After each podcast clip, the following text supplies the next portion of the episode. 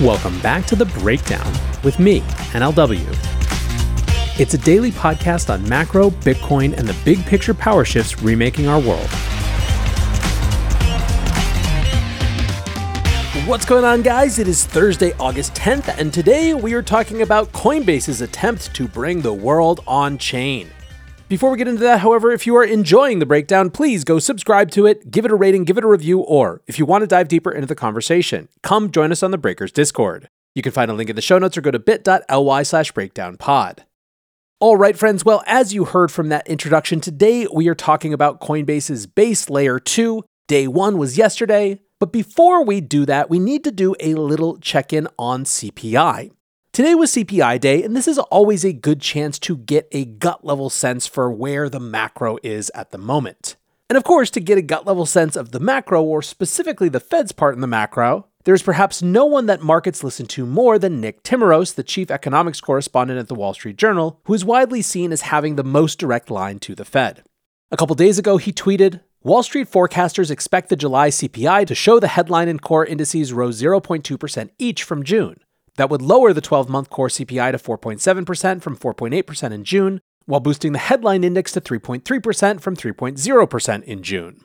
Now, given that the markets really started to consolidate around this prediction, a lot of the discussion was not so much about what the numbers would be, but what the anticipated slight increase in inflation would represent from a narrative interpretation standpoint. The Kobeissi letter wrote The fight against inflation is about to get really interesting. Inflation is set to begin rising again just as a Fed pause is expected. This is why the Fed is leaving all possibilities on the table. The fight against inflation continues. While the Fed's work seems to be near its end, the next few months will be interesting.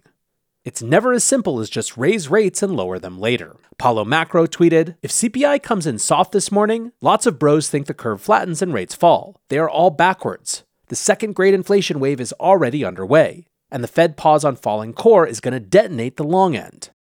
Another big dimension of the story is the China deflation showing up as we had discussed yesterday. Finance a Lot tweeted, counterintuitive opinion, if CPI comes in slightly hot tomorrow, they'll use that as a bullish narrative to quote unquote prove the US economy is resilient in the face of Chinese deflation. What the talking heads won't tell the public is unlike previous recessions, this one starts in China. Now, whether Finance a Lot is wrong or right, one thing that is interesting to note is that we haven't really had a recession for a very long time that wasn't started by a financial crisis. Instead, right now, it appears if we got one, it would be led by a manufacturing drop off. We're just not used to that anymore, and so we don't necessarily know how to interpret it. In any case, there is definitely a sense of impending volatility coming down the line. Macro commentator Fei Zhao wrote, Why I think resolution is now on the horizon as the summer begins to reach an end. CPI bottomed last month, and the base effects are about to get worse for the next, while making it harder to beat moving forward. Energy is bouncing here and will make headline CPI harder to overcome. The Bank of Japan is trying to unwind yield curve control now, which is complicated but could basically lead to dollar strength and higher yields, both negative for risk assets. Yellen and the Treasury announced last week that they want to issue way more bonds than what they originally planned, and a lot of that will be on the long end, which will lead to higher yields unless demand steps up for the long end bid. But that would only come if recession finally shows up, which isn't bullish for risk anyway.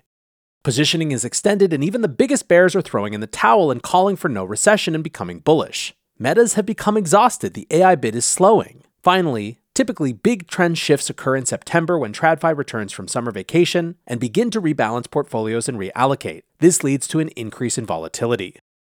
So, obviously, there is a lot going on here, but one thing we have to ask is what is the Fed signaling that it wants to do?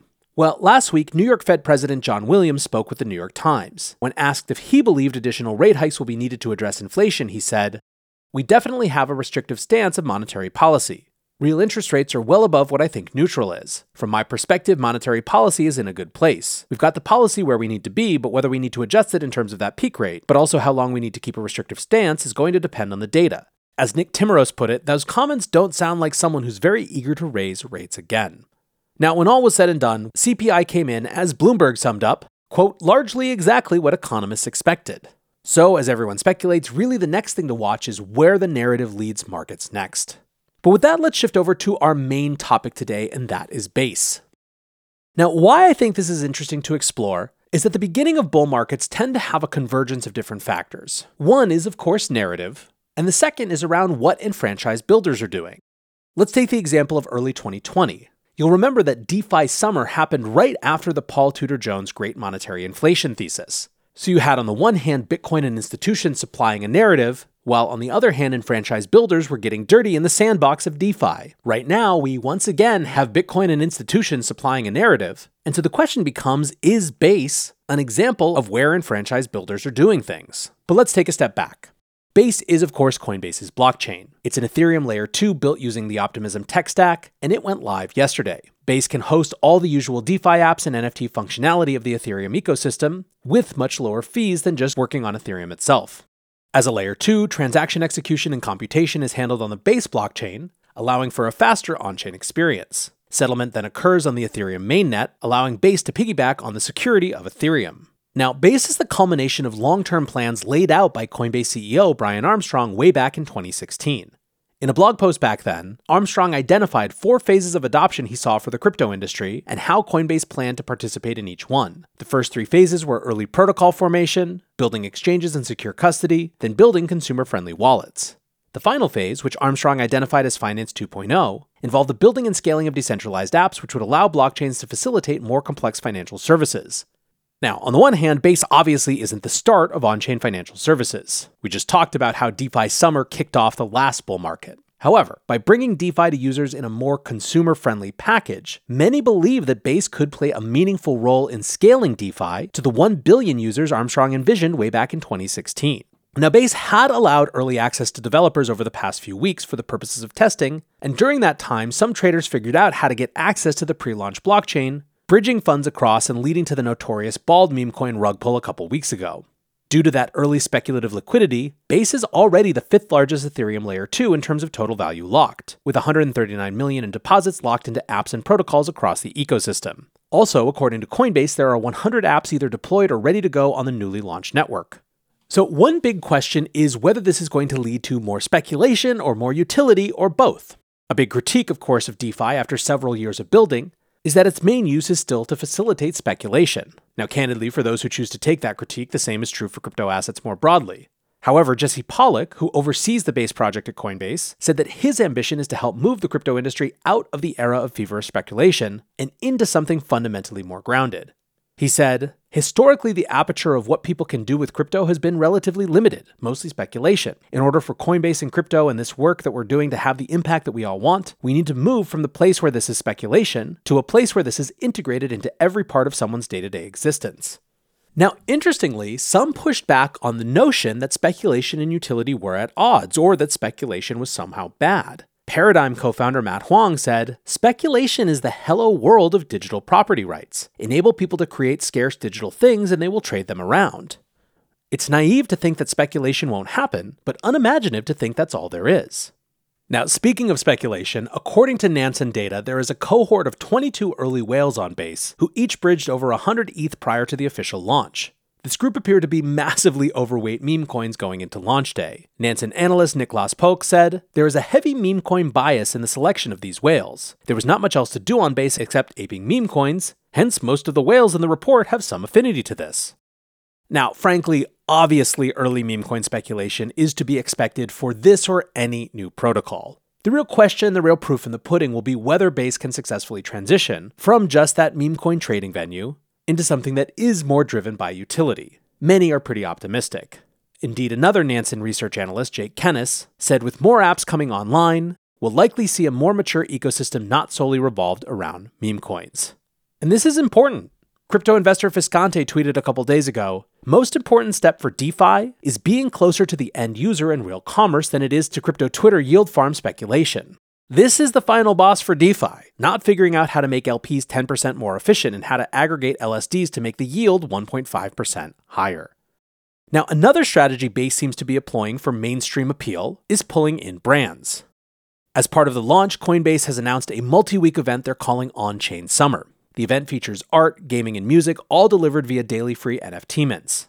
The company reports over 50 brands and DAOs are collaborating with Base to bring the fun on chain. According to Etherscan data, over 125,000 users have minted 30 million NFTs so far. The headline partnerships with real world brands are Coca Cola and Atari, while NFT celebrity Cosimo de Medici, Nouns DAO, Friends with Benefits, and OpenSea are representing the world of Web3 brands. Now, we haven't seen yet what companies like Coke have in mind, But alongside the brand participation, Coinbase is also hosting a quest system to help new users learn how to operate on chain. Jesse Pollak again said, We want to give people a reason to be on chain this summer and set up their first wallet and experience this future. Now, the days of brands figuring out exactly how to use Web3 are still frankly very early. One really notable example, while many point to things like Starbucks using NFTs and blockchain to reimagine their customer rewards program, one really interesting story to me at least comes from Reddit. Reddit launched avatar NFTs, and to begin with, most users didn't even know they were interacting with a blockchain. Instead, they were simply making in app purchases of custom avatars.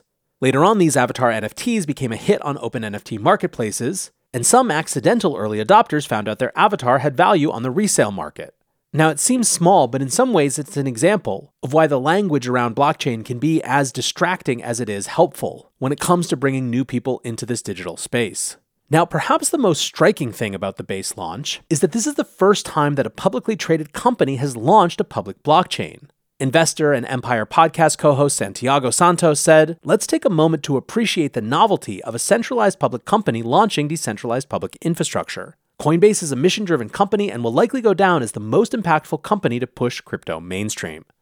Now, Jesse Pollak again gave some insight into just what it's taken in terms of compliance to get to this point. In a recent interview, he said, Launching a decentralized, open, permissionless blockchain out of a public centralized company, no one's done that before. There's no playbook. And we've applied all of the Coinbase rigor to doing this over the last year, which includes working with literally every single part of the company, from legal to compliance, to finance to privacy to regulatory, to ensure that we're doing it to the Coinbase values, which is to be deliberate, to be thoughtful, to be measured, to be secure, to be trusted. And so at every turn, we have really gone above and beyond to make sure that we're doing this in the right way. Now, Pollak was also open about the fact that regulations around operating a public blockchain are not all that clear. Most of the lawsuits around crypto have, of course, been in relation to tokens rather than blockchain infrastructure. Coinbase appears to attempt to avoid additional lawsuits by using ETH as their native token for Base and having zero involvement in any of the fungible token issuance happening on chain. Now, the interesting tension is that while Coinbase is operating most of the core underlying infrastructure, the sequencer, the wallets, etc., they're outsourcing all of the apps and asset issuance to third parties. This means none of the trading venues, lending protocols, or meme coins are controlled by Coinbase. They're just handling the blockchain functionality. At this stage, we just don't know whether regulators will consider Coinbase as having responsibility and therefore liability for the things that happen on Base. One interpretation is that this is Coinbase planting a flag in the unclear regulatory ground essentially saying to regulators, look, we believe we're legally allowed to launch this product, so we're going to. If anything we've seen recently from Coinbase, it's that it's comfortable availing itself of the courts to make its point and fight its battles. Now, there is going to be a lot more to discuss with Base as more usage kicks up as we find out what people are doing with it. And I think one thing to be aware of is that it seems unlikely that just for it existing, there's some crazy big new use case right away. What seems more possible is that it becomes a galvanizing force for that early bull market enthusiasm and might accelerate whatever innovations or interesting new experiments were going to happen anyway because of how much energy and attention is now being concentrated in a single area. Like I said, to the extent the pattern from 2020 holds up, we really are seeing a very similar combination of emergent Bitcoin institutional narrative and potentially with Base, a new sandbox for enfranchised builders. Will we ultimately see that as the starting gun for the next bull run? Hard to say for now, but it's hard not to be excited about enthusiasm and optimism for once, instead of just another lawsuit. Congrats to the team at Coinbase for the launch. Good luck to the builders out there experimenting. And until next time, be safe and take care of each other. Peace.